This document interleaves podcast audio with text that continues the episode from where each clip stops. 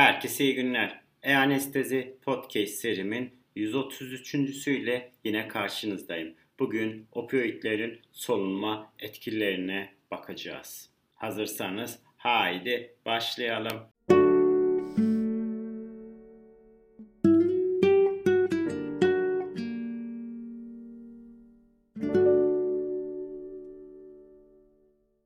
Herkese iyi günler. E-Anestezi Podcast serimin 133.süyle yine karşınızdayım. Bugün opioidlerin solunma etkilerine bakacağız. Opioidlerin solunum depresyonu etkisi en ciddi yan etkilerdendir. Opioidle oluşan solunum depresyonu ile ilişkili ciddi yan etkileri önceden önlenebilmesine rağmen uygulamadan bağımsız olarak perioperatif dönemde yaklaşık 1000 ila %1 arasında sabit bir insidansa sahiptir. Morfinin trakeada solunum sistemi enfeksiyonlarına karşı önemli savunma mekanizması olan mukosilyer akım üzerine depresan etkisi olduğu gösterilmiştir. Diğer yandan morfin in vitro olarak nazal silyer hareket frekansına etkili değildir. Morfin in vivo olarak in vitro çalışmalarda eksik olan nöral bağlantıların etkileri nedeniyle silya fonksiyonunu etkileyebiliyor. Terapötik etkilerine baktığımız zaman opioidler hem ağrıyı azaltarak hem de santral solunuma etki ederek ağrı ve anksiyeteye bağlı hiperventilasyonun önlenmesinde etkindir. Yeterli ağrı kontrolünün sağlanmaması da postoperatif solunum disfonksiyonuna neden olabiliyor. Opioidler respiratör disfonksiyonu önlemek üzere postoperatif analjezik olarak kullanılabilir. Opioidlerin antitüsif etkileri iyi bilinmektedir ve orijin olarak santraldir. Fakat fentanil, sufentanil ve alfentanil intravenöz bolus olarak verildiklerinde %50 hastada kısa süreli öksürüğe neden olabilmektedir. Opioidler en üst hava yolları, trakea ve alt hava yollarındaki reflekslerinde baskılamada üstün ajanlardır. Fakat mekanizmaları net değildir. Opioidlerin hava yolu düz kaslarındaki kontraktil yanıtlara etki edebilmelerine rağmen opioidler hava yolu rezistansı üzerine etkileri, klinik önemi, göstergeleri hala tartışmalıdır. Opioidler trakeal entübasyona, somatik ve otonomik yanıtları azaltıyor veya yok ederek hastaların trakeal tüpü öksürmeden tolere etmesine izin vermektedir. Opioidler zamanda astım, bronkomotor tonusun yükselmesine, engellenmesine yardımcı oluyor. Fentanilin antimuskarinik, antihistaminerjik ve antiserotonerjik etkileri vardır. Astımlı veya diğer bronkospastik hastaları olanlarda morfinden daha etkili olabilmektedir.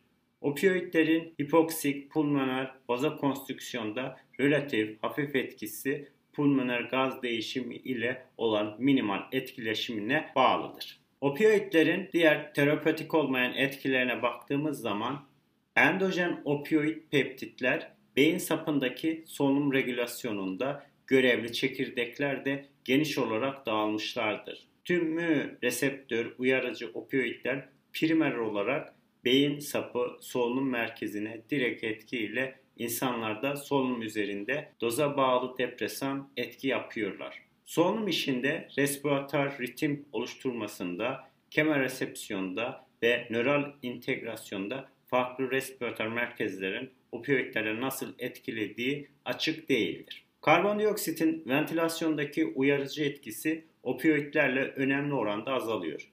Hiperkapnik yanıt santral ve periferik bileşenle ayrılabiliyor. Santral komponentteki morfine bağlı değişiklikler erkekte ve kadında eşitken periferik bileşenlerdeki değişiklikler kadında daha fazladır. Buna ek olarak apneik, eşik ve dinlenme, entidal, karbondioksit opioidlerle artıyor.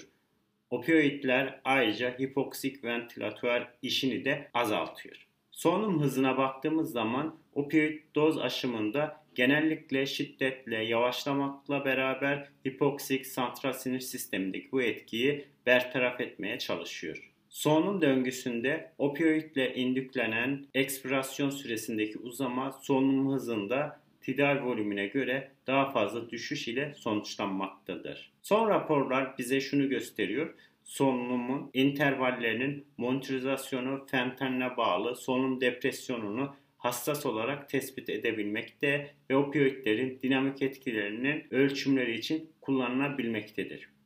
Yüksek doz opioidler genellikle bilinç kaybı yapmaksızın spontan solunumu yok ediyorlar. Yüksek doz opioid verilen hastalar bile hala verbal komutlara tepkiler verebiliyor ve sıklıkla yapmaları söylendiğinde nefes almaktadırlar. Morfinin analjezik dozundan sonraki pik solunum depresyonu başlangıcı fentanyl ile karşılaştırılabilir dozlarına göre daha yavaştır. Solunum depresyonu morfinle fentanilin eşdeğer dozlarına göre daha düşük dozlarda oluşuyor ve genellikle daha uzun sürmektedir.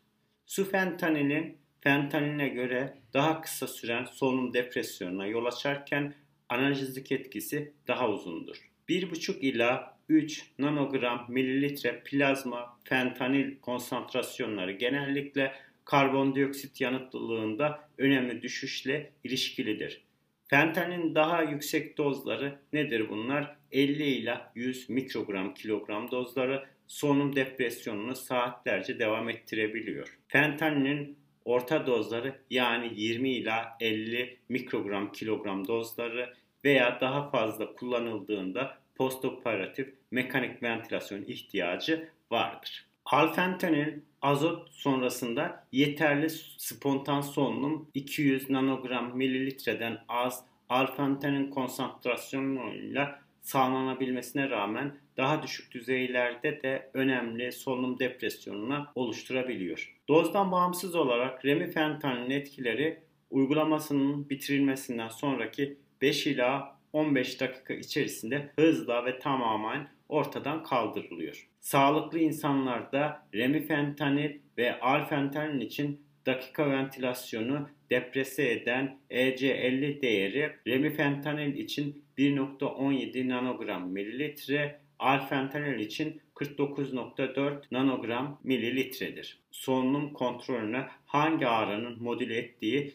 bilinmemesine rağmen günlük klinik kanıtlar özellikle de anesteziden uyanma sırasında ağrının solunuma uyardığını göstermektedir. Naloksan opioid kullanımına bağlı solunum depresyonunun tedavisine santral tedavi olarak kabul ediliyor. Fakat intratekal veya epidural opioidlerden sonra naloksan dirençli solunum depresyonu olguları bildirilmiştir.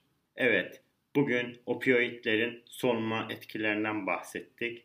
İlk olarak terapötik etkileri, ikinci olarak da terapötik olmayan etkilerinden kısaca bahsetmiş oldum. Bugün anlatacaklarım bu kadar. Beni dinlediğiniz için teşekkür ediyorum. İyi günler.